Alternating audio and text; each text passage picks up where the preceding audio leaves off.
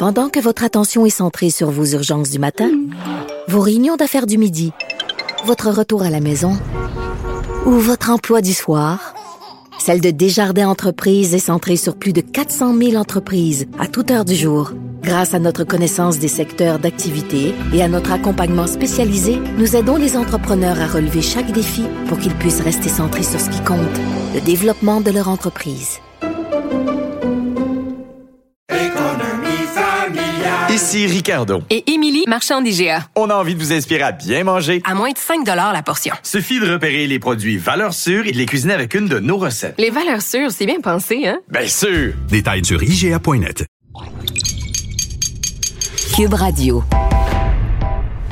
Il connaît tous les dessous de la politique. Chef du bureau d'enquête de l'Assemblée nationale. Antoine Robitaille. Là-haut sur la colline. Là-haut sur la colline. Cube Radio.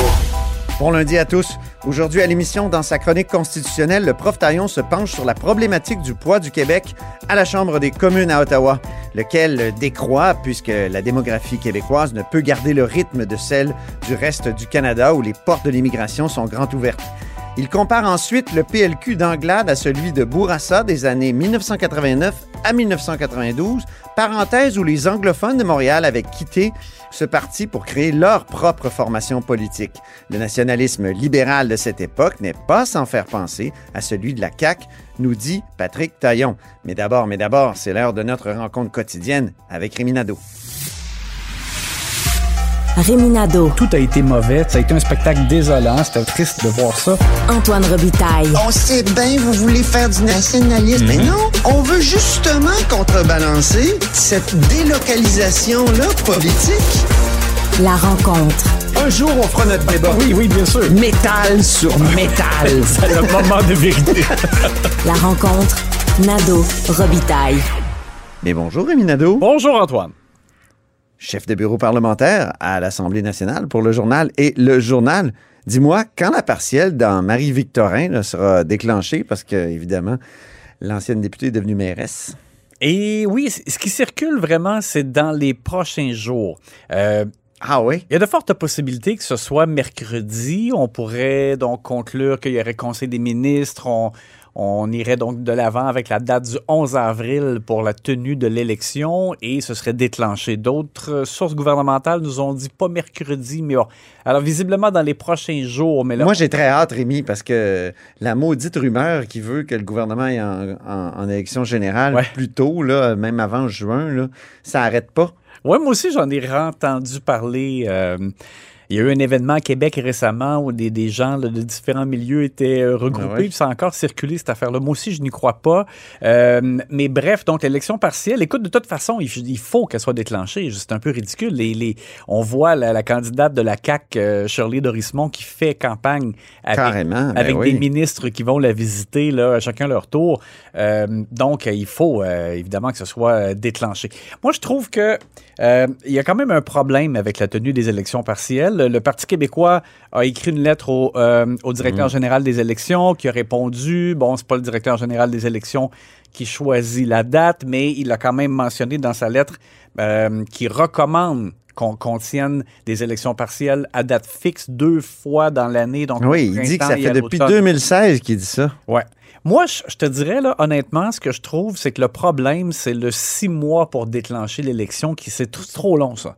Ah si ouais, c'était hein? trois mois, je trouve qu'on réglerait quand même une partie du problème, parce que c'est vrai que là, la, la marge de manœuvre pour le gouvernement est vraiment trop longue. Mm. Ça n'a pas de bon sens. Puis des fois, on se retrouve avec des, des- des scénarios euh, qui n'ont pas d'allure, comme par exemple, en 2012, je ne sais pas si tu te rappelles, mais euh, Marc Tanguay et, et Roland Richer, euh, dans Argenteuil, avaient été élus, eux, en juin 2012.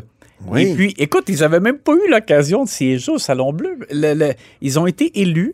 Et après ça, ben, c'était la période estivale. Et par la suite, il y a eu le déclenchement de l'élection générale en septembre oui. 2012. C'est vrai. Alors, tu sais, t'as rendu compte, c'est. Bon, alors moi, je pense que ce qui devrait peut-être euh, euh, exister là, comme formule, c'est pas plus, pas plus que trois mois pour déclencher. Et si c'est six mois avant la tenue d'une élection générale, ben là, à ce moment-là, on passe le tour, puis on attend l'élection générale. Ah oui. Oui, oui. Moi, je non, pense c'est que vrai. si on allait comme ça, parce que dans ce que le DGEQ dit, je trouve qu'il y a encore un léger problème, c'est que si, on ne le souhaite pas, mais si, par exemple, un élu perd la vie, euh, ben là, à ce moment-là, de dire on attend, parce que c'est à date fixe la partielle, on attend jusqu'au printemps suivant, ça peut être long encore. Ouais. Donc, euh, moi, je pense que c'est ça qui, peut-être, qui pourrait être... euh, Mais j'ai trouvé intéressant qu'un agent du Parlement, dans le fond, qui est le, le directeur général des élections, prenne position euh, fermement, puis rappelle sa position. Et, ces, ces agents-là, là, ces, ces- ces personnes nommées par le Parlement, là, ils ont une, une- une indépendance. Oui, oui. Et ils l'utilisent pas assez, C'est ça, souvent, moi. ils n'osent pas parler, tu as raison. Ouais. Euh, bon, là, ils ils l'ont signifié que eux, c'est leur recommandation. Euh, bon, alors là, dans le cas qui nous... Ça euh, fait deux fois parce qu'ils l'ont dit à propos de la rumeur de déclenchement hâtif. Euh, le DGEQ avait fait savoir que lui, euh, il disait on devrait s'en tenir à la loi. Puis la loi, c'est le 3 octobre. En effet. Mais donc, bientôt, on sera fixé. Moi, je pense que c'est vraiment le, le 11 avril, la, la date de, dans Marie-Victorin. Ce sera très chaud entre le Parti québécois et la CAQ. Oui. Et, euh, et bon, la personne qui va l'emporter aura quand même quelques semaines pour siéger euh, en fin de, de session, fin de mandat, euh, avant de retourner en campagne pour l'élection générale. Est-ce que le Québec va être une terre de batterie? Tu sais, déjà, François Legault nous dit qu'on va être la batterie du nord-est euh, américain. Oui. Avec, euh, si on réussit à faire passer des fils vers les États-Unis, là, ça a l'air difficile. Mais quand même, euh, là, c'est les batteries pour les voitures. Oui, pour les véhicules électriques. Grosse annonce.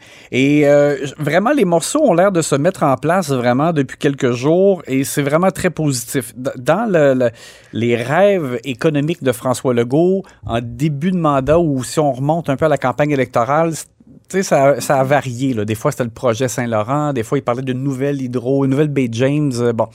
Euh, mais il a parlé du rêve là, de la batterie euh, verte à développer euh, au Québec. Et là, il y a des, vraiment des choses qui se mettent en place. La semaine dernière, vendredi, la compagnie allemande BASF qui faisait des cassettes vierges quand on était jeune. Oui!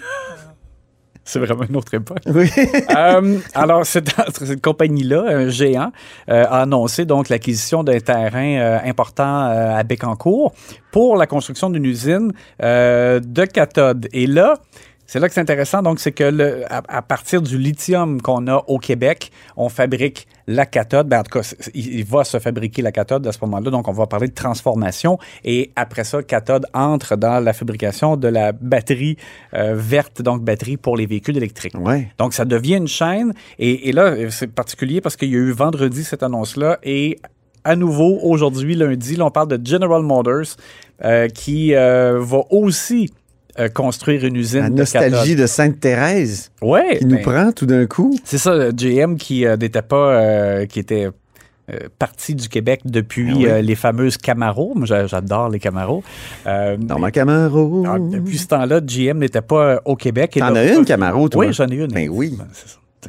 Tu rêves de prendre le troisième lien en Camaro. Ah, Oui, mais peut-être en, en Camaro avec batterie euh, Oh! verte, on ne sait pas. Bon, Peut-être plus tard. espérons. Espérons, oui. Et, On peut euh, écouter euh, Pierre Fitzgibbon qui oui. avait exprimé son, sa, sa vision il y a quelques mois. Ça, c'est en octobre 2021. Et à ce moment-là, à ce moment-là, où dit on parlait un peu comme d'un rêve parce qu'on se disait, bon, euh, tant qu'on ne transforme pas le lithium, on n'arrive pas à vraiment à créer la batterie. Mais là, les choses se mettent en place. On écoute ce qu'il avait à dire à ce moment-là. La filière batterie est très stratégique pour le gouvernement. Si on a le lithium, on a le nickel, on fait la cathode, l'anode, l'hydroxyde, on fait la cellule, on va jusqu'au bout. là. C'est- on gagne les séries mondiales. Si on se rend jusqu'au bout, on parle de 7 à 10 milliards. là. C'est un succès incroyable. Intéressant, intéressant. Ben, à Bécancour, euh, c'est vraiment la fête, là, parce qu'il y a vraiment des retombées économiques euh, importantes. Euh, ben, pour le projet dont on parle aujourd'hui, euh, on dit que c'est 200 emplois, euh, mais c'est tout ce que ça va générer euh, en plus de, tout ça et l'activité économique dans le secteur. Et ce qui est particulier pour GM, c'est que le, la, la- batterie euh, qu'on veut euh, développer euh, va servir dans des véhicules euh, comme le Chevrolet Silverado, c'est une camionnette, ça. euh, Ouais. Et le, le GMC Hummer, particulier de penser à ces véhicules-là euh, en mode électrique, mais ça On l'imagine, C'est le futur. on les imagine en train de boucaner. oui, c'est ça exactement. C'est un renversement de tendance. Mais justement, pour l'instant, on est encore dans l'ère de l'essence, Rémi. Oui. C'est notre troisième sujet. Est-ce qu'il y aura une diminution de la taxe sur l'essence, comme tu l'as évoqué dans ta chronique en fin de semaine? Eh bien non, mais justement, tu as raison de dire que euh, les deux sujets sont liés. À chaque fois qu'on parle d'augmentation comme ça du prix de l'essence, on se dit, Colin, on serait mieux en véhicule électrique. C'est comme encore une fois un- une raison de plus pour aller vers. euh, Mais euh, moi, j'en magasine un, là, puis je vais te dire. euh, Pas facile. hein? Peut-être qu'on peut l'avoir en 2025. Non, non, j'exagère, Ouais, mais tu sais, c'est- très loin là, dans le temps. Mais donc, euh, j'ai fait des vérifications parce que vendredi, j'entendais vraiment euh, de, de la part de différents observateurs des gens qui évoquaient une euh, baisse de taxes parce que sur le prix de l'essence, il y a une part de taxes importante. Il y a Ben oui. 19 cents le litre qui va en taxes au provincial, il y a un 10 cents qui va en taxes d'assises au fédéral. Bon, alors, il y a des gens qui se disent, mais pourquoi le gouvernement, s'il veut nous aider, le gouvernement du Québec pourrait baisser la portion de taxes du Ben oui. Québec sur le prix de l'essence? Et comme ça, ça nous aiderait un peu pendant cette période-là d'inflation et là, gonfler encore plus avec la, la guerre euh, en Ukraine. Mais, euh, mais non, il n'y en a pas question. J'ai fait des vérifications là-dessus et on me répète euh, que ce qui est en chantier en vue du budget du 22 mars, c'est vraiment une aide directe, un montant d'argent, donc un chèque, par exemple, qu'on On veut remettre des chèques. Et ben moi, ce que je comprends là-dedans aussi, c'est que ça, c'est tu le fais une fois puis c'est terminé après. Une baisse de taxes qui est plus compliquée, c'est qu'après ça, tu veux pas la remonter. Donc, euh, bon, ça devient récurrent. C'est beaucoup, beaucoup d'argent. Donc, euh, on m'a dit, soyons réalistes, mais par contre, ils veulent faire plus que ce qui a déjà été fait. Euh, à la mise à jour économique avant les fêtes, on avait annoncé une aide qui est arrivée dans les poches des gens en début d'année. Là, pour les, gens à plus faible revenu, c'était 400 dollars pour un couple. On dit qu'on va aller plus loin que ça. Bon, jusqu'à combien, je ne le sais pas, mais ça sera vraiment par l'envoi de chèques. C'est une aide ponctuelle. On ne veut pas baisser les taxes. On ne veut pas non plus geler le, tarif d'hydroélectricité malgré les demandes des partis d'opposition. Euh, donc, on va y aller vraiment de ce côté-là. Euh, au moins, les, les gens sauront à quoi s'attendre le 22 mars lors du budget. Comme dirait Jean Charest, on voudrait y aller en courant, mais on y va en marchant, Rémi. Oui, dans ce cas-ci, il n'y allait pas pantoute, en fait, mais bon. Merci beaucoup. Au revoir. À demain. Pendant que votre attention est centrée sur cette voix qui vous parle ici, ou encore là, tout près ici, très loin là-bas, Celle de Desjardins Entreprises est centrée sur plus de 400 000 entreprises partout autour de vous. Depuis plus de 120 ans, nos équipes dédiées accompagnent les entrepreneurs d'ici à chaque étape pour qu'ils puissent rester centrés sur ce qui compte, la croissance de leur entreprise.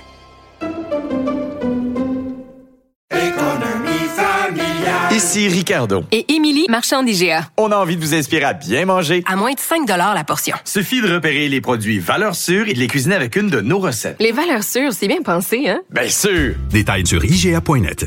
Vous vous demandez si les plantes ressentent de la douleur? Ou encore, comment est-ce que les daltoniens voient le monde?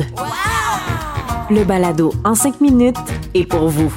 Explorez la science, l'actualité et l'histoire en un temps record. La Feu, en collaboration avec le gouvernement du Québec, est fière de propulser la série Balado en cinq minutes. Ne laissez pas les questions sans réponse plus longtemps. En 5 minutes, disponible sur l'application et le site cubradio.ca. Grand philosophe, poète dans l'âme, la politique pour lui est comme un grand roman d'amour. Vous écoutez Antoine Robitaille, là-haut sur la colline. C'est lundi, jour de chronique consti. On s'érotise une question constitutionnelle à la fois. La traduction constitutionnelle. La question constitutionnelle.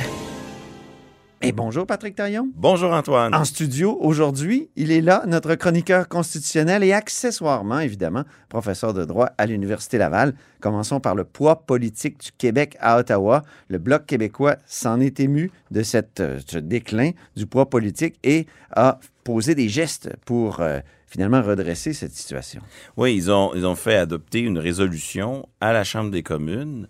Euh, donc, une résolution, ça modifie pas l'état du droit. Hein. Il va faire une loi ensuite, mais ça dit qui est pour, qui est contre. C'est une prise de position. Oui. Ils ont fait, euh, ils ont forcé les, les autres partis à se positionner sur est-ce que le poids politique du Québec va rester le même ou va reculer à la suite de la réforme de la carte électorale. Donc, euh, souvent, euh, il y a cet éternel débat sur euh, l'utilité d'un parti con- condamné à, à l'opposition.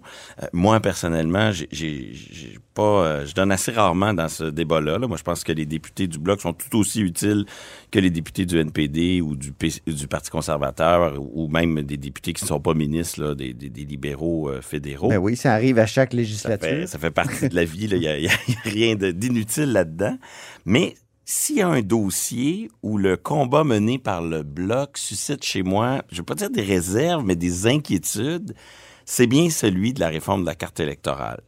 Euh, sur le fond, le combat est pertinent, légitime. C'est drôle parce que Mario Dumont, la semaine passée, disait l'inverse. Oui. Il disait s'il y a un sujet sur lequel l'utilité du bloc est claire, c'est celui-là. Puis quand il était en politique, euh, Mario Dumont, il, il était pas très favorable euh, au bloc. Il, était- il Oui. tendait plus vers les, les conservateurs. Oui, mais Et toi, c'est l'inverse? Oui, mais moi, je serais favorable à, à la création de blocs québécois pour- fédéralistes. C'est-à-dire que les Ah oui. députés conservateurs puis les députés libéraux, comme on le voit en Belgique, c'est-à-dire que les, les courants politiques du Québec qui sont représentés à la Chambre des communes soient d'abord fidèles au Québec Oui. forment euh, des alliances ou des ententes à la pièce.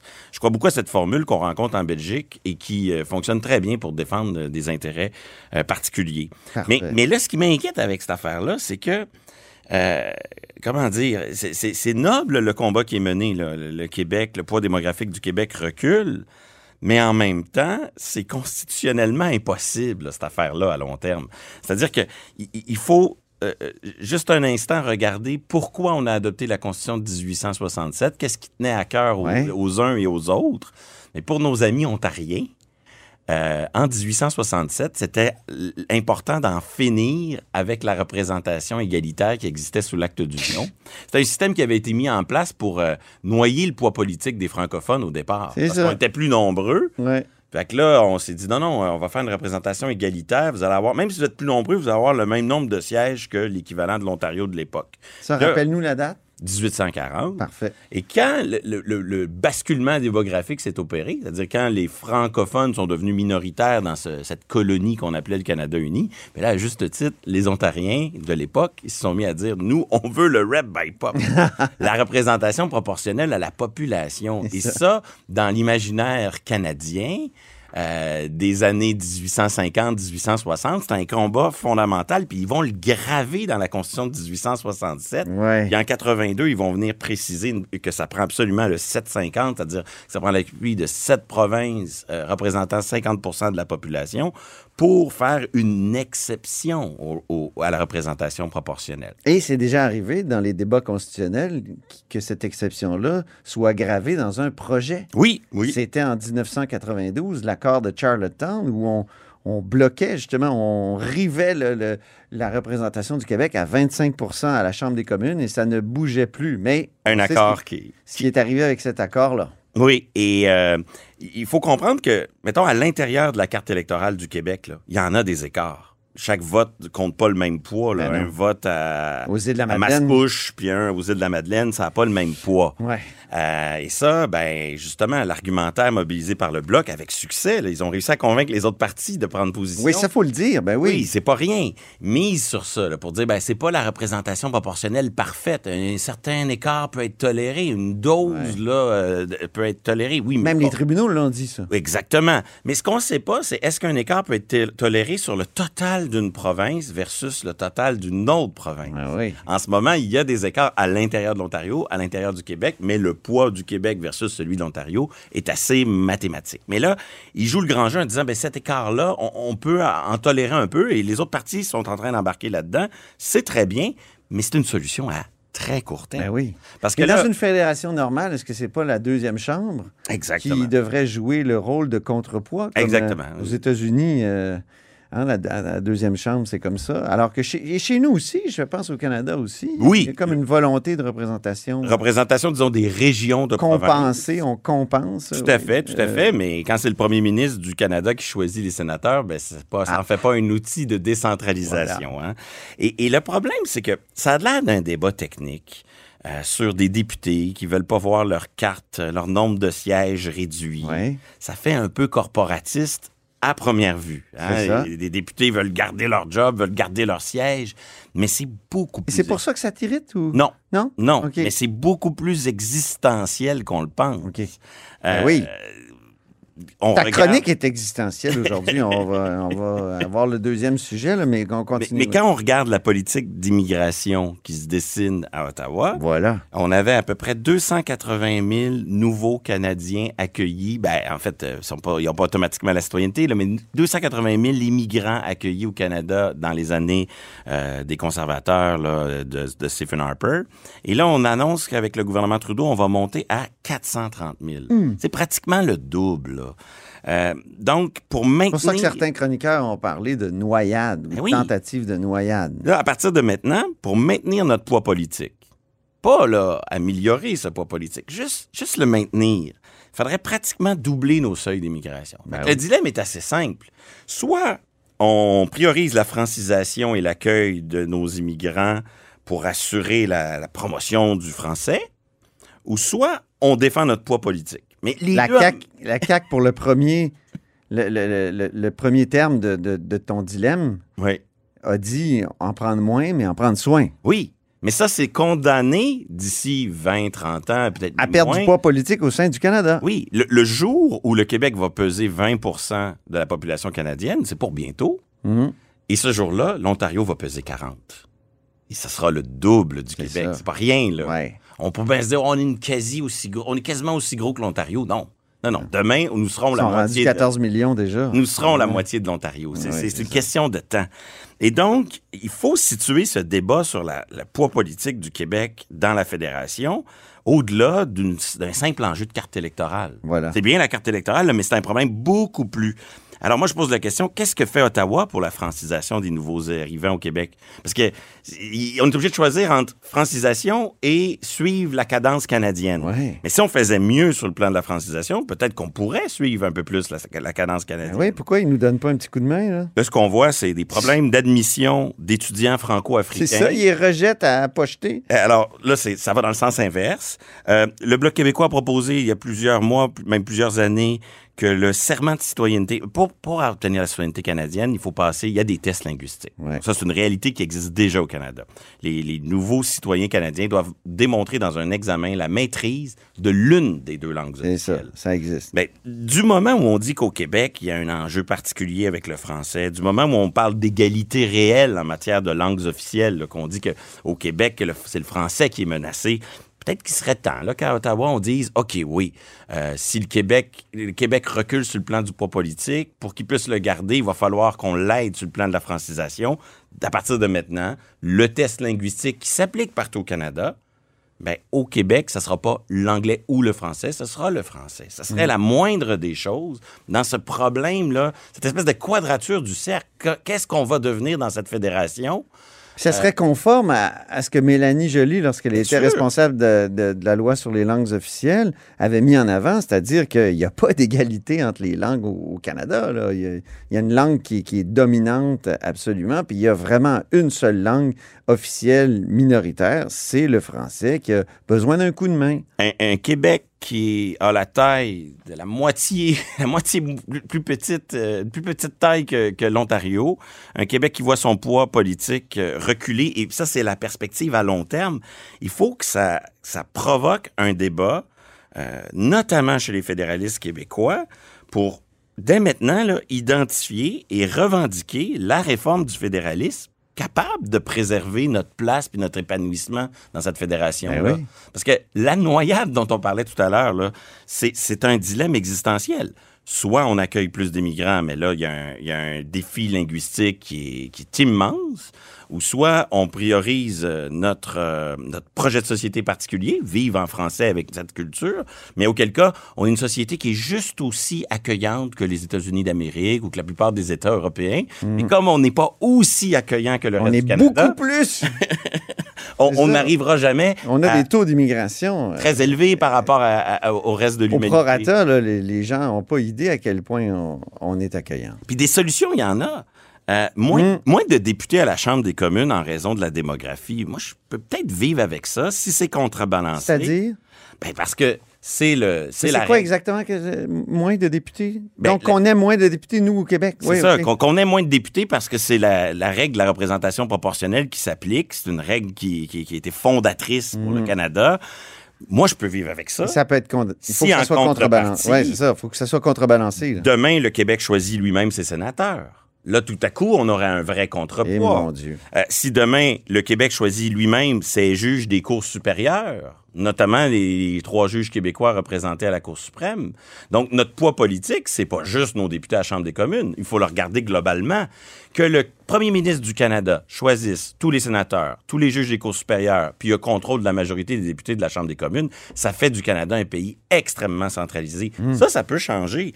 Euh, une hausse des taux d'immigration au Québec, c'est plus facile à accepter si le reste du Canada, en contrepartie, acceptait enfin que le Québec a un modèle d'intégration différent, avec euh, sa laïcité, des lois linguistiques plus strictes, euh, son modèle d'interculturalisme. Autrement dit, il va falloir qu'on trouve une voie de compromis. Sinon, ben, cette, euh, cette dilemme entre Mais tout ça, entre était la dans, langue... tout ça était dans le livre beige de Claude Ryan en Oui. 1980. On n'en sort pas. Ah, sort pas. on revient toujours au livre beige. Oui. Comme quoi, euh, les problèmes que l'on enterre finissent toujours par remonter à la surface. Ça, ça affleure à un moment donné. Euh, le Parti libéral du Québec, maintenant, Belle transition, hein, le livre beige qui était la Écoute. position constitutionnelle du Parti c'est l'âge d'or du Parti libéral euh, du Québec. Oui. euh, Peut-être, en tout cas. En tout cas, selon moi, là, c'est- c'est- cette euh, proposition du, du non, du camp du non en 1980, le livre beige, est, est- est- est indépassable, ou n'a jamais été dépassé. Je veux parler du Parti libéral Oui, parce pourquoi on ont, parle ils ont annoncé leur intention de ne pas appuyer le projet de loi 96. Ouais. Et je, je t'ai entendu dire euh, que le caucus était très divisé euh, entre appuyer, vote libre, s'abstenir, s'opposer. Il y avait dans le décor la menace de certains députés d'en revenir, là, c'est un souvenir très lointain pour plusieurs, au Parti égalité, c'est-à-dire à une scission à l'intérieur du caucus libéral pour former un genre de bloc québécois des anglo-québécois. C'est ça. Et, euh, et, et pendant ce temps, ben, le journal de Gazette annonçait la possible création d'un nouveau parti politique. L'un de mes En fait, anciens... le Parti égalité n'était pas issu du Parti libéral. Non, mais je veux dire, c'est cette... Les démissionnaires, les de- de, démissionnaires. 1988, ils sont pas allés au Parti l'égalité, si je ne m'abuse. Mais en tout cas, on en reparlera. Mais chose certaine, quand il y a eu la décision Ford de la Cour suprême Ah, pour ça- dire ouais. que la loi 101 sur la langue d'affichage, ça passait pas, M. Bourassa a été mis sous une pression très forte de la ça. rue pour utiliser la dérogation et au sein de son propre Conseil des ministres et de son caucus, il y a eu des départs. Comme il y a eu des départs au Parti québécois. Un constitutionnaliste est parti. Oui, Her- Her- Herbert Marks. Tout à fait. Et tout à fait. Clifford Lincoln, Richard French. Il y en avait un quatrième. euh, Oui. Et euh, Je l'oublie. euh, Mais, euh, Clifford Lincoln? Je Oui, je l'ai dit. je-. Ah oui, lui avait dit rights, all rights, all rights à l'Assemblée nationale, comme si on était. euh, Ce que j'avais jamais constaté oui. en, en t'écoutant parler de ses souvenirs d'un parti libéral qui perd sa, son aile anglophone Ouais. montréalaise. Euh, en t'entendant parler de cela, euh, ça m'a replongé dans des souvenirs de jeunesse où tout à coup, j'avais jamais constaté à quel point le Parti libéral de 1988 à 1992, c'est pas le même Parti libéral qu'aujourd'hui ou avant. C'est un Parti libéral sans sa pression anglo, son lobby anglo-montréalais. Exactement. Et, et quand on regarde ce qui s'est passé pendant ces années, un parti libéral qui utilise la clause dérogatoire pour voter euh, l'intégralité de la loi 101, un Robert Bourassa qui, euh, qui, qui est capable de flirter avec la souveraineté du Québec à travers la loi 150 où il s'engage à tenir un référendum sur l'avenir politique du Québec et la commission Bélanger-Campo, le rapport à l'air. Donc, 88 à 1992. Le Bourassa, qui a été qualifié de tricheur par Oui, Jean-François Lisée. Exactement, il faut relire ces faut- bouquins ah, extraordinaires ces bouquins extraordinaires, où on découvre euh, une enquête sur les coulisses du pouvoir à l'époque. Ouais. Mais au fond, ce parti libéral, c'est un parti libéral vraiment différent de celui d'avant et de celui d'après, dans la mesure où l'absence de ce courant euh, anglo-montréalais en son sein euh, lui donne peut-être soudainement une marge de manœuvre différente, en tout cas pour faire face à certains enjeux. Euh, donc moi, j'ai souvent écouté avec un sourire en coin là, ceux qui font des comparaisons entre le nationalisme de Robert Bourassa Mhm. et celui de la CAQ. Pour moi, ça me semble être des, des trucs très différents, mais je dois leur concéder que c'est vrai que la CAQ d'aujourd'hui et le Parti libéral de 88 à 92, ben, C'est un parti libéral affranchi ou privé de ses anglophones, proche des conservateurs à Ottawa, euh, qui accueille avec bienveillance la création du Bloc québécois tout en étant très chummy-chummy avec les, Mm. les conservateurs. Ça ressemble beaucoup à la CAQ d'aujourd'hui. Et j'avais jamais constaté... Mais ouais, mais c'est, ce, parti libéral-là, il va perdre Mario Dumont et Oui, les oui. plus nationalistes aussi Oui, dans oui, ces oui. années-là. C'est une période parce que justement, rendu à 92, après l'échec de Charlottetown, l'échec de Meach, ce parti-là est obligé de soit tirer toutes les conséquences de sa politique, et là, auquel cas, d'assumer euh, une rupture avec le reste du Canada, ou en quelque sorte de dire, euh, ce qui est, c'est le scénario qui a remporté, euh, Mm. euh, puisque c'est pas payant de parler de constitution, parlons d'autres choses. C'est ça. Et, et face à cela, il y a eu au sein du Parti libéral des gens qui ont dit non, non, ça c'est c'est trahir euh, tout ce qu'on essaie de défendre depuis quelques années. Et là-dedans, il y avait évidemment Mario Dumont qui va fonder la DQ. Mais j'avais jamais vu à quel point ce- cette fenêtre-là dans l'histoire du Parti libéral, on le sait qu'elle est particulière. On le sait que le parti a, a pris des, des- un- des chemins inattendus. Mais c'est pas pour rien. Ben oui. Structurellement, il n'était plus le même, ce parti. Il, est- Exactement. il avait soudainement une marge de manœuvre, je dirais, sa, sa démographie li- militante lui permettait d'agir euh, autrement qu'à son habitude. Il y a peut-être juste le constitutionnaliste Benoît Pelletier qui, à travers l'époque Charret, a tenté de- d'être fidèle à cette courte à ce court épisode là, de, de- du PLQ affranchi de, de ses... Et, et sans trahir des confidences, euh, Benoît Pelletier euh, m'a souvent dit que c'était pas simple au sein du Parti libéral euh, de défendre cette ligne-là. Ouais. Et, et ça montre que justement, ça, je, je doute pas de la sincérité des membres du caucus qui voulaient appuyer le parti, euh, le, le projet de loi 96.